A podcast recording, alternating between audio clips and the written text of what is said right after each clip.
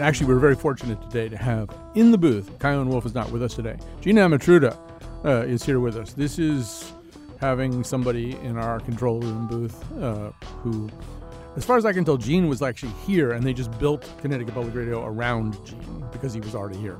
Uh, that's how uh, intrinsic and fundamental Gene is to the station. So it's very exciting to have him uh, running the board today on our show. Betsy Kaplan's uh, in uh, another booth right now. She's going to be handling phone calls because this is one of these shows where we don't book guests and we take your phone calls. And we have something very important to talk about today.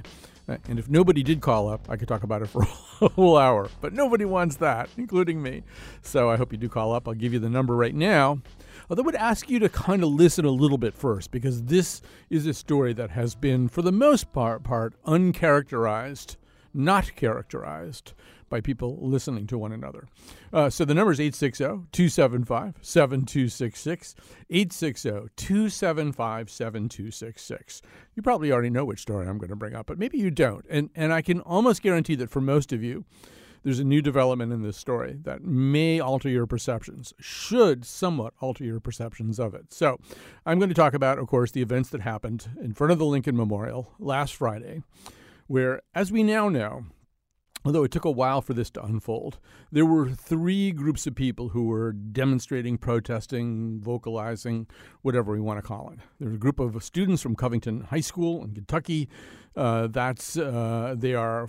Uh, uh, it's a Catholic high school. It was boys there. They were mainly there to in town in Washington D.C. to oppose the right to abortion, uh, but they wound up in this particular location. While there was another group uh, called Black Hebrew Israelites who were also demonstrating there. Uh, and finally, uh, there were um, some Native American activists there. And what we think now happened, and, and I guess I, I just want to keep couching it that way because one of the things that happens when people encounter video on social media is that they they say, "Well, I've seen it with my own eyes." Well, you really haven't seen it with your own eyes, have you? If you're looking at video that somebody shot, somebody might have edited. Um, and, and anyway, I mean, we know video it's selective. You are you're not seeing with your own eyes. You're seeing what a lens saw and reported back to you. There's things on the periphery uh, of that frame that you don't see. So anyway, what what we think seems to have happened is that, based on multiple different accounts, is that the, the black Hebrew Israelites were kind of taunting both groups, the um, the guys from Covington High School and the Native Americans, uh, and, and, that it's wound up being kind of a three-way thing with some other people who were observing, maybe getting involved in saying stuff. Uh, but at one point, and I, th- I, I think that this is correct, that to drown out the the chants or whatever, the taunts or whatever that were coming from the Black Hebrew Israelites, the guys from Covington High School started singing they may have been singing one of their school songs, at which point one of the Native American activists, Nathan Phillips, uh, walked towards them. His, his goal apparently was to go through them and then up the steps to the Lincoln Memorial. So as he walked into their midst and he was drumming and singing, um, a couple of things happened. The boys from Covington began kind of imitating him and doing sort of goofy, perhaps mocking, perhaps derisive uh, versions of Native American chanting. Um, and he walked up to one boy in particular. Uh, and rather than go around that boy, they just sort of stood face to face. And and Phillips has now said, Phillips, the Native American activist, has now said that he had decided that he wasn't going to go around anybody. He was going to go straight up those steps. And if anybody was in his way, so be it. So they just stood there, and, and the boy got this expression on his face, which some people see as a smirk, other people see it as a nervous smile. Um, and that became, in particular, the symbol of this whole moment. And, and then what happened is what always happens on social media, which is people pick sides. Uh, and people many people who are upset with the direction of the country right now uh, saw this boy who I should say this boy this boy or guy or adolescent adolescent let's say this adolescent um, he was wearing a MAGA hat as were some of his friends. Um, uh, they many people looked at this and saw a guy who was smirking, who was being rude uh, to a Native American. I, I, think it is fair to say that some of the, uh, the guys around him, anyway, were being kind of rude, and there was a, a, a definite mockery uh, in the singing that they were doing. Um, uh, they are teenagers. Um, I could imagine some of my high school classmates maybe doing something like this too. Not necessarily meaning it, meaning to be completely dismissive of Native Americans and their claims, but anyway, I don't know. Too much subtext. All right. So, um, so a lot of people saw that, and they saw this as terrible. And uh, you know what happens pretty quickly uh, on social media is that the knives come out, and then the knives are not good enough, and the guns come out. Uh, I'm talking metaphorically, and the guns are not good enough, and then the flamethrowers come out, and it's kind of been steady flamethrowers since then.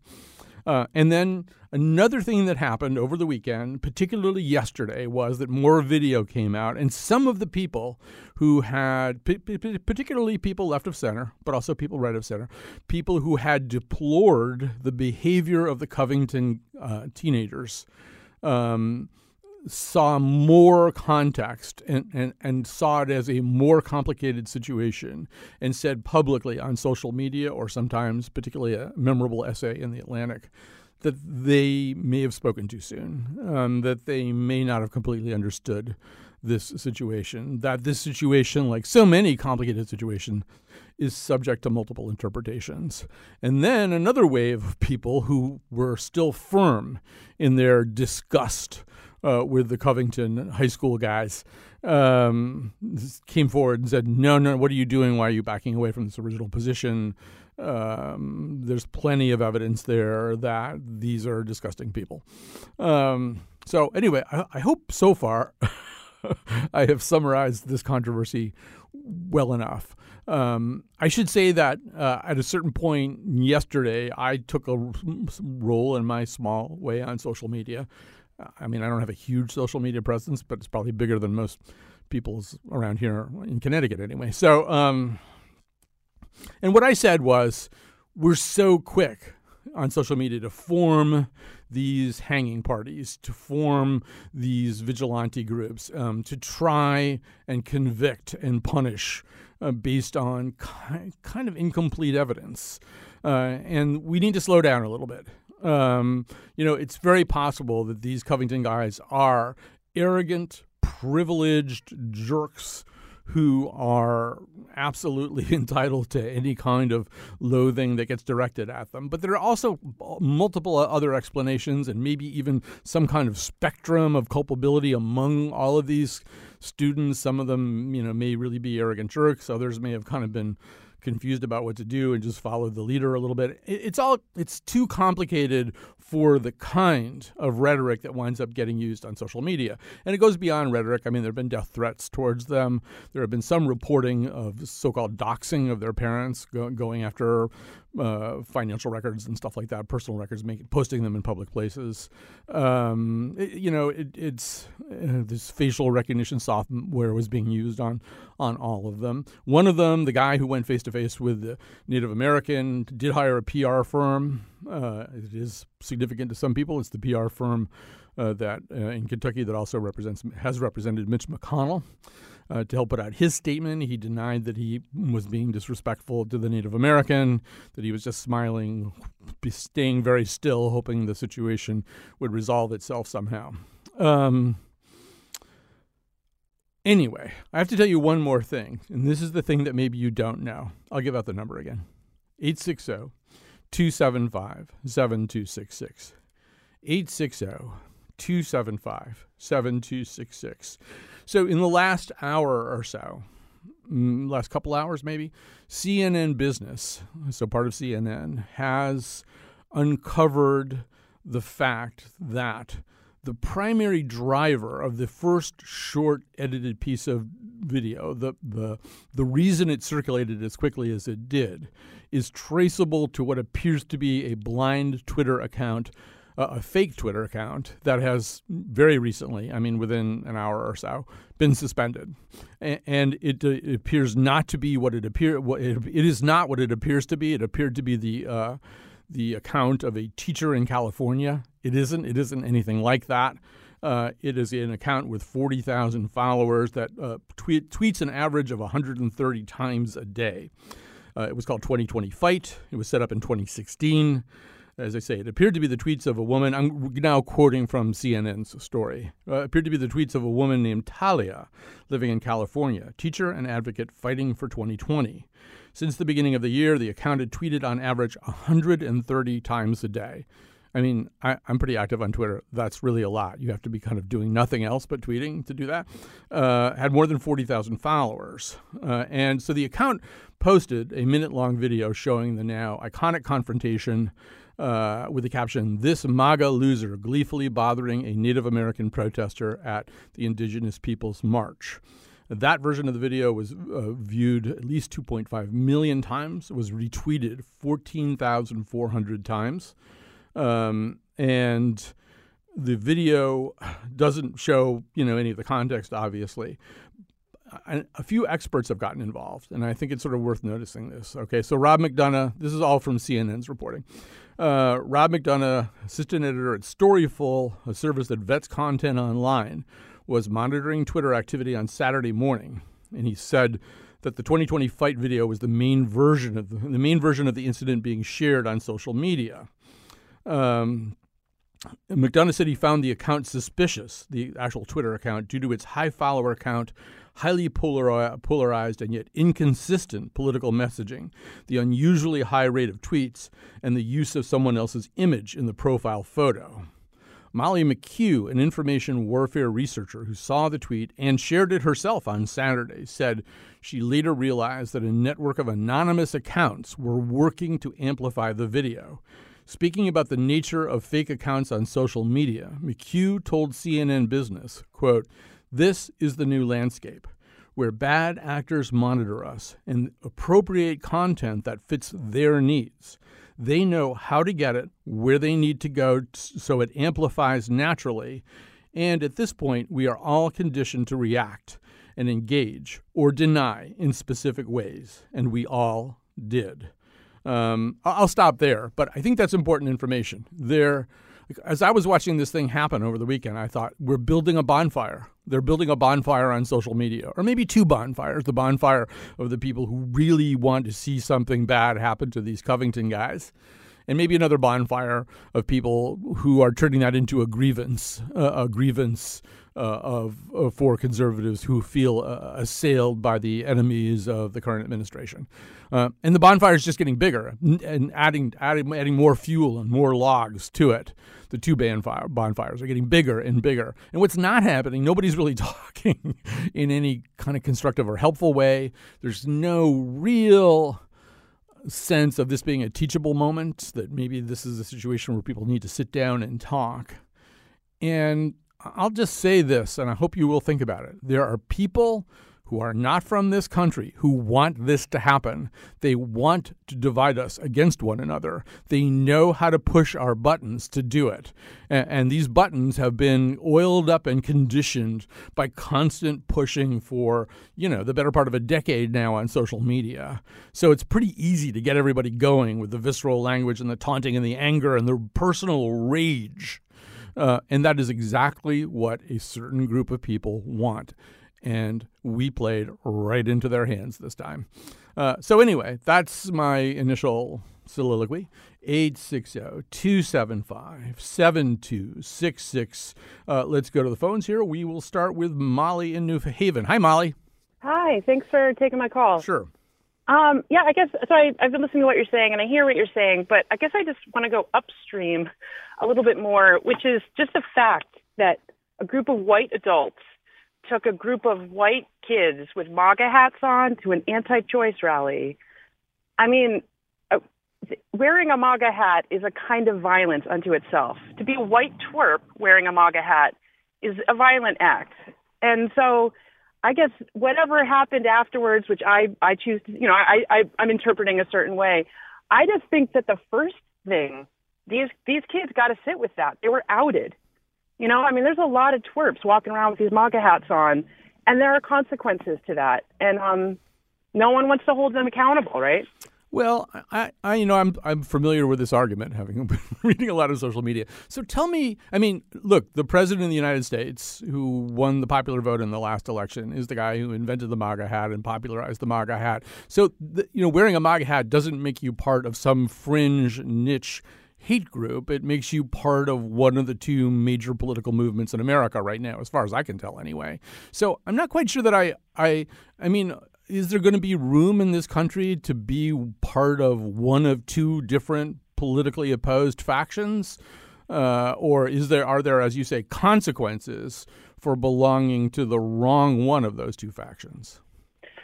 Yeah, I guess I mean I don't see that MAGA hat crew as uh, occupying one of two, right? I think that uh, I, I mean I, I, don't know.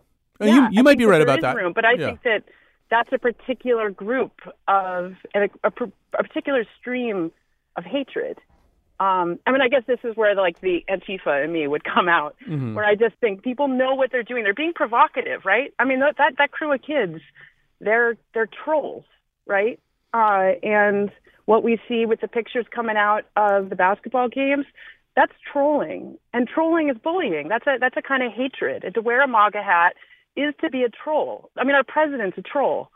Uh, and he's full of hate and he's made it clear. And we make excuses, right? We like lean him into some sort of uh, discourse or party as if there's only one other one. But and, yeah, I just don't. I just don't see it that way. No, I, I really think that if someone's wearing a MAGA hat, they are doing something explicit. They are performing an act of violence, of emotional violence, of hatred. Um, and I just think there's got to be consequences for that. And so I think these kids being outed and being picked apart, that's that's what they get for and for going to an anti-choice rally with a well, bunch of other privileged twerp adults. Okay, well, let me let me let me just pick a couple of those two things, a couple of things, those things apart. I mean, I think you make a very eloquent case for this, and you know, I mean, essentially, I'm on your side. I'm very uncomfortable with the Trump administration and with the movement that elected Donald Trump, but I do think that you know the American experiment. I think includes this idea that you could wear a hat that indicated your support for a candidate that other people maybe don't like, but you know, in this case, won the presidency, which is the kind of the big prize, and not have to wear consequences because you wore a hat that bothers other people. I mean, if America is this big enough place to contain a lot of different kinds of expression, it, it seems odd to say, well, you wore a hat, so you deserve what happens to you. But it's but, what the hat says and it's what we know it means. Right, but and uh, we know how it's used. But the entire history of freedom of expression in this country has involved hats and T-shirts and signs and slogans, and sometimes those slogans are, are even far more unappetizing than "Make America Great Again." Right? I mean, we understand that it's actually constitutionally permissible to carry a sign much more, you know, distasteful. And I mean, the ACLU has spent its existence fighting for the rights of you know Nazis to march in Skokie yeah, and yeah. stuff like that. So, I mean, this idea that if you wear a hat that says "Make America Great Again," which indicates your pre- your support for the president of the United States, that's such a completely divergent and, and aberrant and weird position to take that you should suffer the consequences. I just want to say one other thing too, because the other thing. Well, I mean, you, but if someone sees that right. and then says, "What I see there is hatred. What I see there is disrespect. What I see there is extreme white privilege." Uh, and like a, a fight against other people's choices for you know for choice or whatever. I mean, that should be called out. Right. I mean, and, when and people look at that face and they call out hate, right. that's fair. It's fine to point that out. Say, that's what I see there. I see in that hat the things that you just described. But let's mm-hmm. talk about this whole question of choice, too. So I'm pro choice. I just want to make that clear before we begin. But there are a lot of people who aren't. And those people, for the most part, and these guys who go to a Catholic high school, I think, are probably in that category in terms of what they've received in terms of instruction from their parents and their priests oh, and yeah, whoever. Pro death penalty and anti choice. Well, sure. yeah, okay. But, for, but once again, in America, you have the right to be wrong. You have the right to be inconsistent.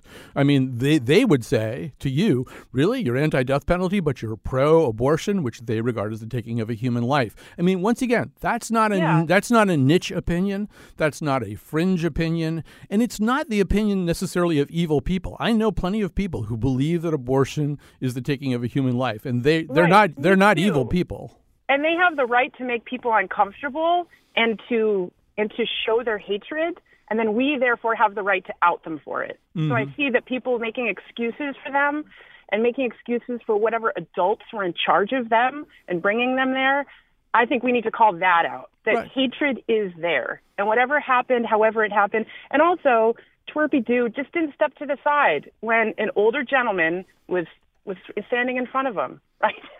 I mean, just right, like Right. just show some respect. Step to the side. We would do it on the sidewalk. You could do it when Dude has a drum. All right, and just keep in mind when you're saying Twerpy dude and all this kind of stuff, th- there are people who want you to do that, and they Oh, want yeah. you to do, they want you to do that for the purpose of uh, uh, purpose of weakening this particular society. Uh, I mean, Yeah, this but this controversy this con- controversy was was inflamed intentionally by people who don't have any of our best interests at heart. Um, all right, Molly, listen, great talking to you. Let me just take one more call here before we go to a break. I will try to get as many calls as possible. I mean, I kind of knew I'd have a full board here. Here's uh, Jerry in Simsbury. Hi, you're on the air. Hi, Colin. Love your show. Thanks for taking my call. Um, I feel the need to sort of describe myself as a, as a liberal um, before I say what I'm going to say. Um, but I, I, I come at this from my from the view that um, beginning of about four or five years ago, a lot of people who hate our country have tried to create tribes, particularly two large tribes to drive us apart. And what you saw on that mall was essentially three little tribal groups um, essentially um, being, in a sense, unaware of the rights of the other. Mm-hmm. Um, and, and I could go into this item by item. I'm not trying to take the blame off any particular person. But what I'd like to say on the positive end of things is look, nobody threw a stone. Nobody pulled out a stick and started beating somebody else. There's still some social fabric left. Isn't that good news?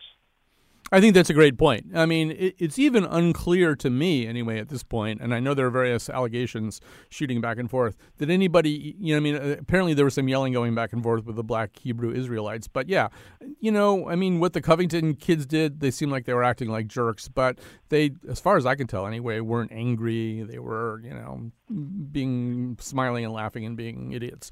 Yeah, Um, the- you know, I- I've, I've, I've been through middle school and high school and had to encounter idiots like that. mhm.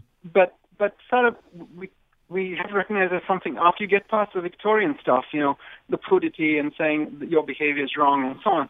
There comes this sort of social fabric where you say, you know, does somebody's is somebody's vote sacred, Mhm. uh, and are problems resolved through debate rather than violence?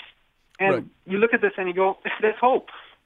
Right. I think there is hope. Um, uh, there was more hope evidenced in the physical presentation there uh, in front of the memorial than has been, I think, demonstrated out there in the digital interscape. Um, and I think I might have just made up a term there. I'll just say one more thing about what Jerry said. Then maybe we'll take a break. We'll come back. Uh, Jim, you can go next. And uh, we've got a lot of people on the board at the moment, all dudes. That's why I took Molly first. Um, 860 275 7266. Let me just say one more thing to kind of put a little capstone on what uh, what uh, Jerry just said. You know, remember the incident with Henry Louis Gates and the cop uh, and Obama, and eventually Obama said, "Let's all sit down and have beers." Um, that's the kind of thing that's good. A, um, even if you believe that one of the participants was a total I'm trying to think of a word I'm allowed to use on the air. Uh, you know, even if even if you have nothing but disparagement and contempt for the behavior of one of the participants, it's really good. Those three people sat down, have a beer, um, and it's exactly what the people who are from the outside attempting to tear us apart and, and get us to fail to see any common cause we might have. It's exactly what they don't want. That was their nightmare the day Obama and the two guys had the beer. Uh, uh, and, and some version of that in this would be great. I know people have been trying a little bit over the last 24 to 48 hours without much success, but some version of that would be so much better than the bonfires we're building on social media right now. All right, we'll take a break. We'll come back with more of your calls. Anger can make you. Yes, it can. I said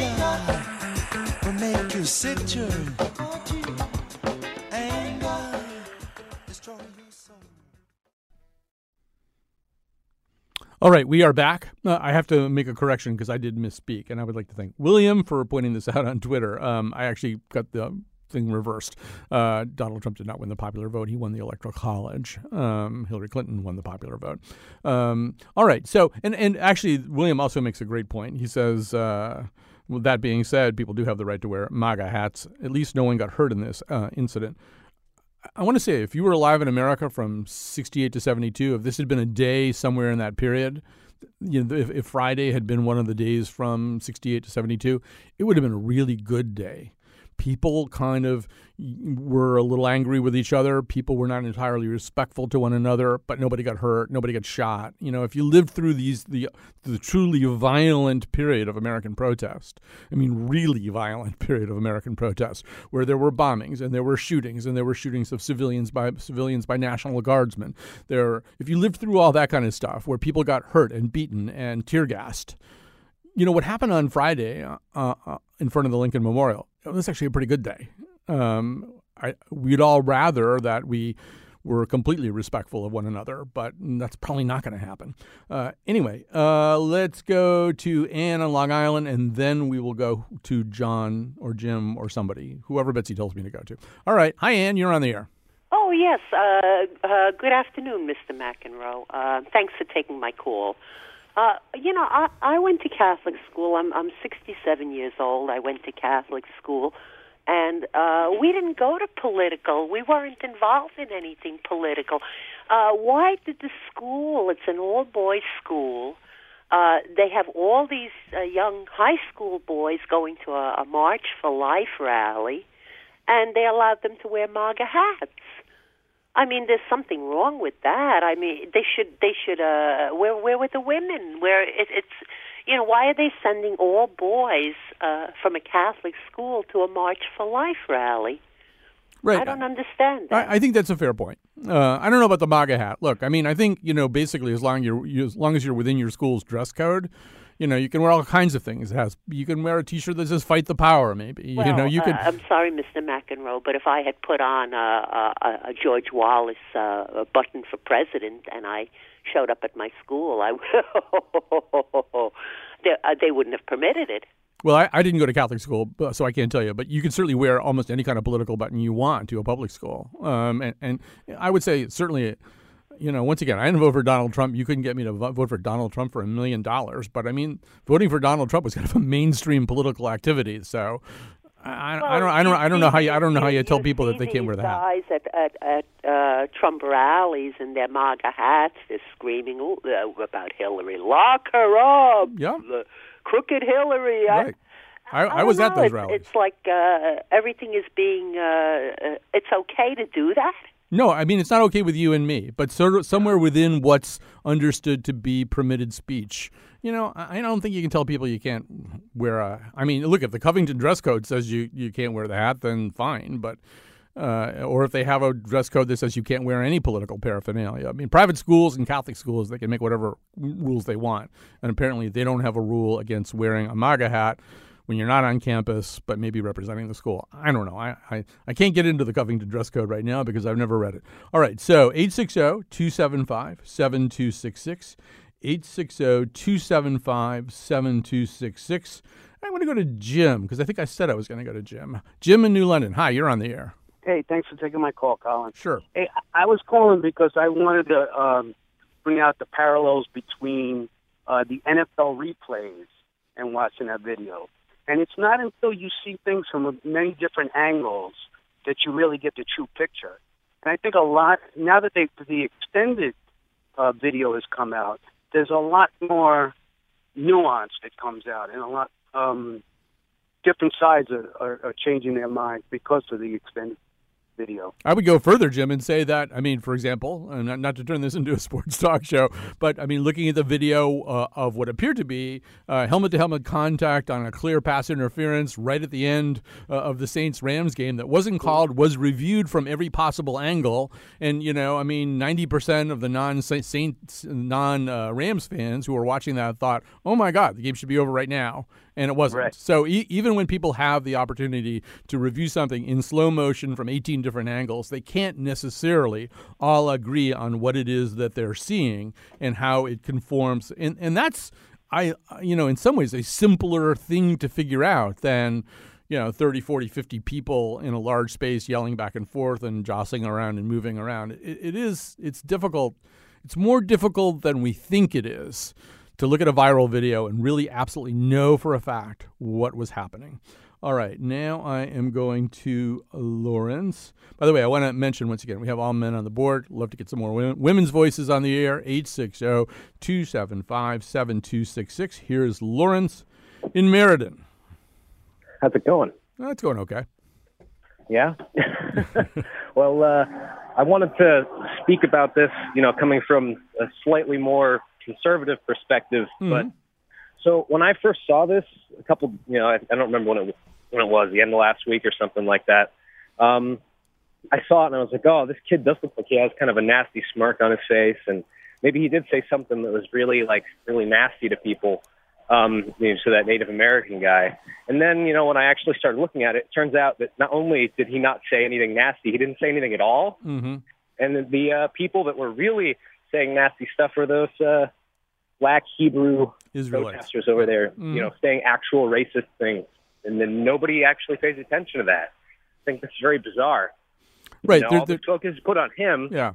And then there's these, I don't know, these kind of strange people that are just yelling bizarre, like almost conspiratorial, racist things, and nobody nobody puts any, you know, anything towards that. And I think that's very bizarre. Yeah, I think that's now emerging as part of the conversation, part of the uh, the larger version of the story. That there were three groups there, each one, you know, engaging in activities that may have seemed provocative to the other two groups. So, deep cleansing breath. Uh, you know, I mean, once again, um, Lawrence said an important thing, which is that the kid didn't say anything. I mean, he had this smile on his face.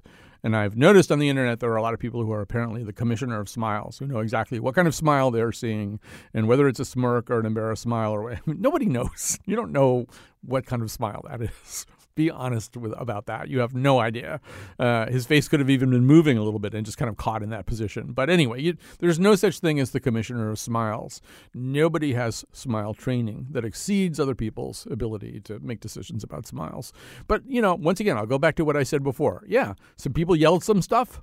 Some there was singing and laughing and maybe some mocking and uh, some unpleasant joking and maybe not everybody was respectful to everybody else. In fact, I would go so far as to say dispositively everybody was not dis- not respectful towards everybody else.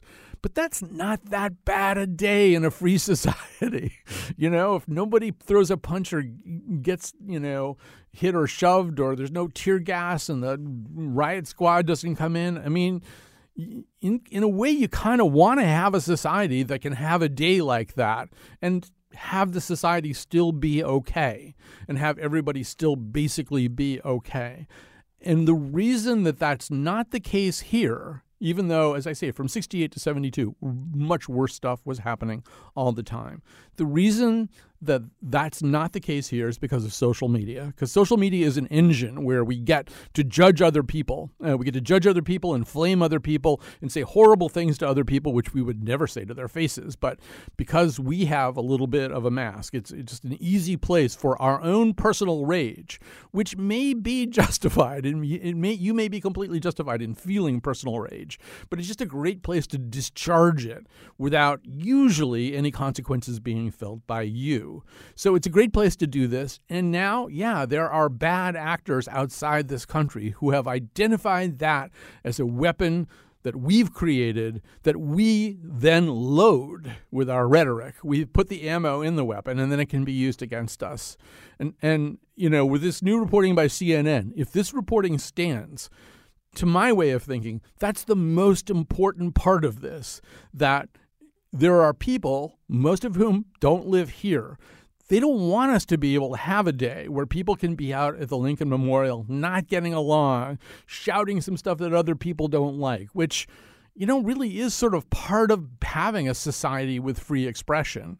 You know, as long as it doesn't go too far. Uh, it, that is part of this society, and the society should have enough elasticity to be able to handle something like that.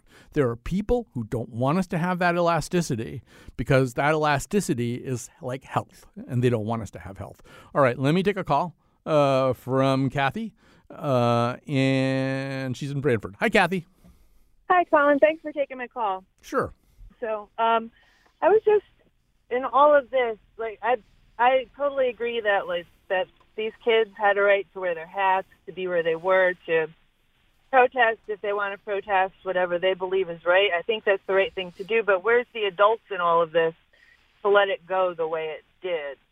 If we want them to, I think as citizens, we should be allowed to voice our opinions, but we shouldn't be thinking that high school students have all of the wherewithal to comport themselves in a in a correct manner all the time, especially under the duress they were under. Um, you know, I don't agree with with maybe their points of view, but they should have the right to do it, and I think that that they should have adults there that should be showing them how how to be. I would agree. Uh, I would agree, and I would also especially agree with the fact that you know, at their age, these kids don't have fully developed prefrontal cortex. You know, they don't. I mean, they really actually have really p- much poorer impulse control than they are presumably going to have when their brain reaches its full adult capacity. Uh, so it'd be really good if adults were there in loco parentis or maybe actual parents. And, and there are some uh, seem to be probably some adults who didn't exercise very good judgment there. Um, uh, once again, I, I would like to think our society is strong enough and, and, elastic enough to be able to withstand a situation where some adults uh, let their kids on a field trip uh, do some really stupid and potentially offensive things. I think we can sort of still be okay if that happens. Anyway, let's take a quick break and then we'll come back.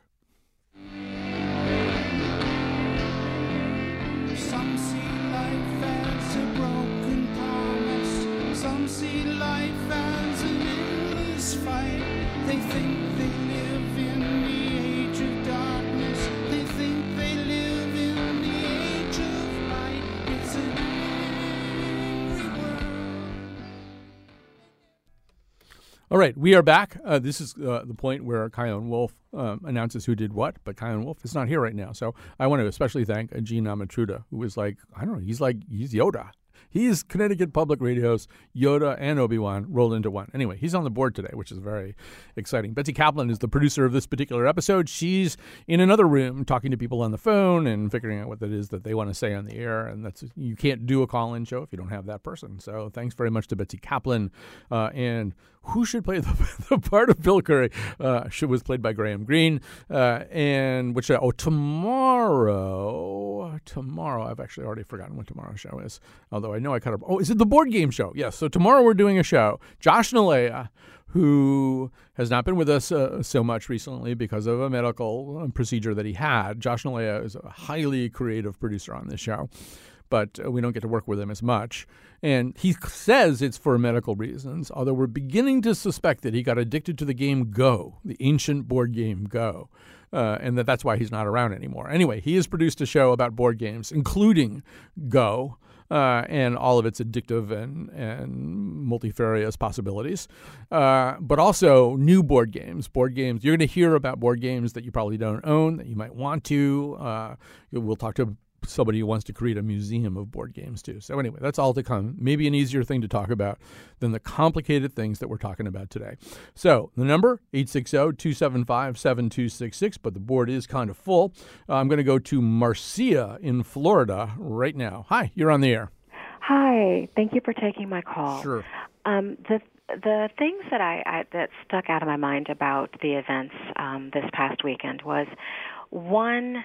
Um, I'm agreeing with with your comments and other callers about just the judicity of um, parental involvement in the school, um, maybe properly preparing the students for the environment in which they would be, and cautioning them against the whole notion of mob mentality.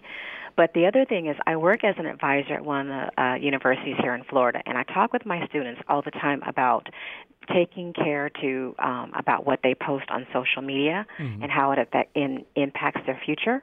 Um, and when I saw the young man in front of the elder uh, Native American gentleman, what I saw was a sneer.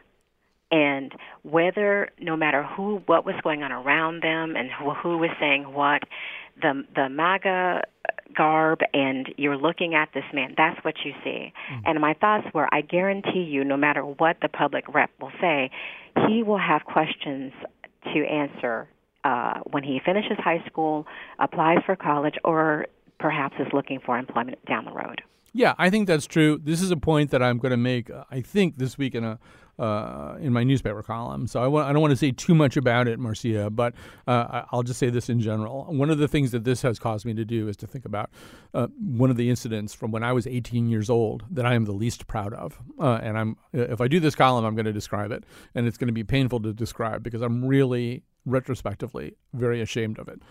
However, essentially nobody knows about it. I mean, there's like four or five people who remember it tops, probably. Um, and I wasn't, I was not punished for it. I was not uh, held accountable for it in any particular way. A because I'm was in a very privileged environment and probably had a lot of privilege but also B, because there was nobody around with a camera. You know, I mean, if my behavior had been videoed the way things are routinely videoed these days, and then posted on social media for millions and millions of people to see and comment on, it would have completely changed my life, probably for the worse. You know, in other words, I, I might have had trouble getting uh, employment. Uh, I might have had trouble all through my life with all kinds of human relations. I, I would like to think that I outlived the negative negativity of that particular behavior and became a useful member of American society. But I'm really not sure whether that would have happened to me uh, had the current m- medium existed, the current media environment existed at that time. And we have to think about that because a lot of people think, good, people do bad things and they'll get punished, and that's good. It's good if people get punished for doing bad things hard to argue with that particular rationale. But the other thing is, yeah, but are people punished disproportionately? Is uh, are, are we punishing people without fully understanding the moment, the motivations, the kind of things that things that we would be interested in in a more flesh and blood, humane kind of environment? And and is it is it a good idea to punish somebody at that level so that yeah maybe he can't get into certain colleges. Maybe he can't get a certain kind of job. Uh, maybe it affects his personal life in, in, in other ways. I've actually seen up close what some of this internet public shaming can do to people and it's not pretty. Uh, it's worse than probably most of us would imagine and it's, it's a very very powerful tool right now that we don't entirely understand how to wield justly and effectively. And then, as I say, there are people who don't want us to understand how to do that. All right, here's Mary Beth in West Hartford. Hi, Mary Beth. Hey, Colin. How you doing? All right. Um, what I was going to say is that that scene in D.C. was really something because it incorporated every single hot button issue in our American history. Mm-hmm. It, it was almost like it was scripted. Here, the MAGA wearing young privileged white boys from a Catholic school are at an anti-choice um, rally and and anti-abortion sorry rally. Yet no women are there, and they're um, disrespecting a Native American Vietnam veteran who's having a healing uh, drum session in front of the Lincoln Memorial, and then the Black Hebrew Israelites, um, as they called themselves, were arguing over their Old Testament readings uh, against the white uh, New Testament boy, I mean, it was every single hot button topic was right. right there. It was almost like it was scripted. So that's that's my comment. It's a great comment, and once again, I would say you may not agree with me, Mary Beth, but I would say so fine. That's sort of what the mall in Washington. It's part of one of the function. That's one of the functions of that public space is that a lot of people get together. They don't agree because this is a crazy country full of all kinds of people right. who've gravitated towards ideological extremes or, or, arrogated certain positions. But if they can get together and maybe yell at each other and be jerks and not hurt each other, right, you know, like and and then the so. best thing, the best thing that would have could possibly have happened, which didn't happen, was making it a teachable moment, getting everybody to sit down and say, hold on, you know, this isn't, you know, what can you find out that you have in common? How could this have been better? I mean, you couldn't have done it at that moment, but if you could have gotten everybody together the next day or the day after and said, look, let's just have some coffee and donuts and just figure this whole thing out. That's and, right. you know, and that's not happening because social media, which rules this narrative right now, isn't built to do that. Social. Well, it's, it's also um, ignorance. Yeah. You know, the the the mother of the boy who was sneering, she was saying that there were black Muslims, quote unquote, there. All right. You know, maybe not. Maybe don't a strong moment for her. No, I, I agree. I agree. But you know, you sort of wish somebody smart could get involved here and get everybody to sit down. And you know, I mean, it's not going to be kumbaya. It's not. There's not going. They're not going to hug it out. But maybe everybody could sort of see a little bit more about what went wrong and what got mis- misunderstood. But we are not in the business of doing that kind of stuff. Obama having beers with uh, Henry Louis Gates and the other guy, that's not for the most part how we roll these days. We use social media as a way of discharging personal rage that probably makes us feel a little bit better too. Maybe we secrete some endorphins while we're just flaming away at people who strike us as deplorable. Uh, but I don't know. I don't know if it's going to add to the health of the country, or I'm guessing it'll subtract from it. Here's David in Hamden. Hi. Hi, Colin. Uh, first of all, it's nice to see you in the New Haven Register. Enjoy your column. Well, thank you. Um, I, I just wanted to say that I think the explanation for why quite a few of us are acting very emotionally and negatively about the MAGA hats is that, uh, you know, we feel like in a lot of ways we turned uh, turned our backs on Donald Trump before the election and tried to quote ignore him or maybe even normalize him or not. And um, we now have an unfolding disaster in the White House. Um, I agree. Many of us feel like this isn't normal. Those hats aren't a normal opposition in this country. So that's my I. I, I agree with you. I agree with all of that. I agree with all of that. I guess for, to me, the next step is okay, you see somebody wearing that hat and you think, okay, if I go over and tell you, either on social media or, or in your physical presence, what an idiot you are and how much you're hurting the country, Yeah. boy, that'll probably change your mind, right? That'll probably Yeah. turn you right around. See, that's Yeah. the problem. That Yep. we know we have a problem, and I agree with you completely, David, about what the problem is and about the catastrophic nature of it. But we what we don't know is how to solve the problem. I agree. I Um, agree. and and so we're we're not trying to solve the problem. It's it's a wound that we're not treating. Instead, we're just inflaming it more. All right, Carrie is probably going to be the last caller of the day. Carrie from Milford. Hi, you've got the floor. Hi, thanks for taking my call. I just wanted to make a comment that, um, you know, it's it's really interesting that the Gillette shaving commercial came out this week, Mhm. and I think that um, a big issue surrounding this is that at the very least, those videos what they show is a mob of teenage boys in bullying mode who were being profoundly disrespectful. That is the least amount that you can take away from all those different videos. And the parenting uh, seems to be at this point that the parents are rallying around these boys to defend them and to hire PR firms to spin this and defend it instead of looking at it as a teaching moment to say, you know what, we weren't being the best we could be, and uh, we're going to come out with an apology. Some other things may have happened with people throwing slurs at them or whatever, but let's take responsibility for what we've done. And I think it's sort of um, a you know a culmination of everything we've been talking about about how we raise boys in our society, and they're enabling the boys will be boys mentality that we've been trying to overcome in these most recent years. I just want to say I, think want to yeah, I just want to say one thing before we run out of time. I, I agree with you that the ideal response out of Covington uh, and those families and those parents and the kids themselves would have been an apology, uh, and and not hiring a PR firm and all that stuff. But I do think when the flames start to spread really really fast, like California wildfire, and you've got death threats, you've got internet stalking where people are using facial recognition software to figure out who each kid in that scene is, uh, identify them, maybe get their personal details doxed up onto the internet. In that situation, people will circle the wagons. They will hire a public relations firm. They won't apologize anymore because th- they're they're scared that that will put them in the wrong position. That you know we all play a role in this, and if the first response you know, includes death threats and doxing and personal and you know facial recognition software, we're going to get people who don't who aren't able to apologize, even if they had that disposition at some point. And I don't know. It could be that you know that everybody at that high school and the parents and the kids are just a bunch of turkey heads who just never could have done that at all. I, I don't know that uh, one way or the other.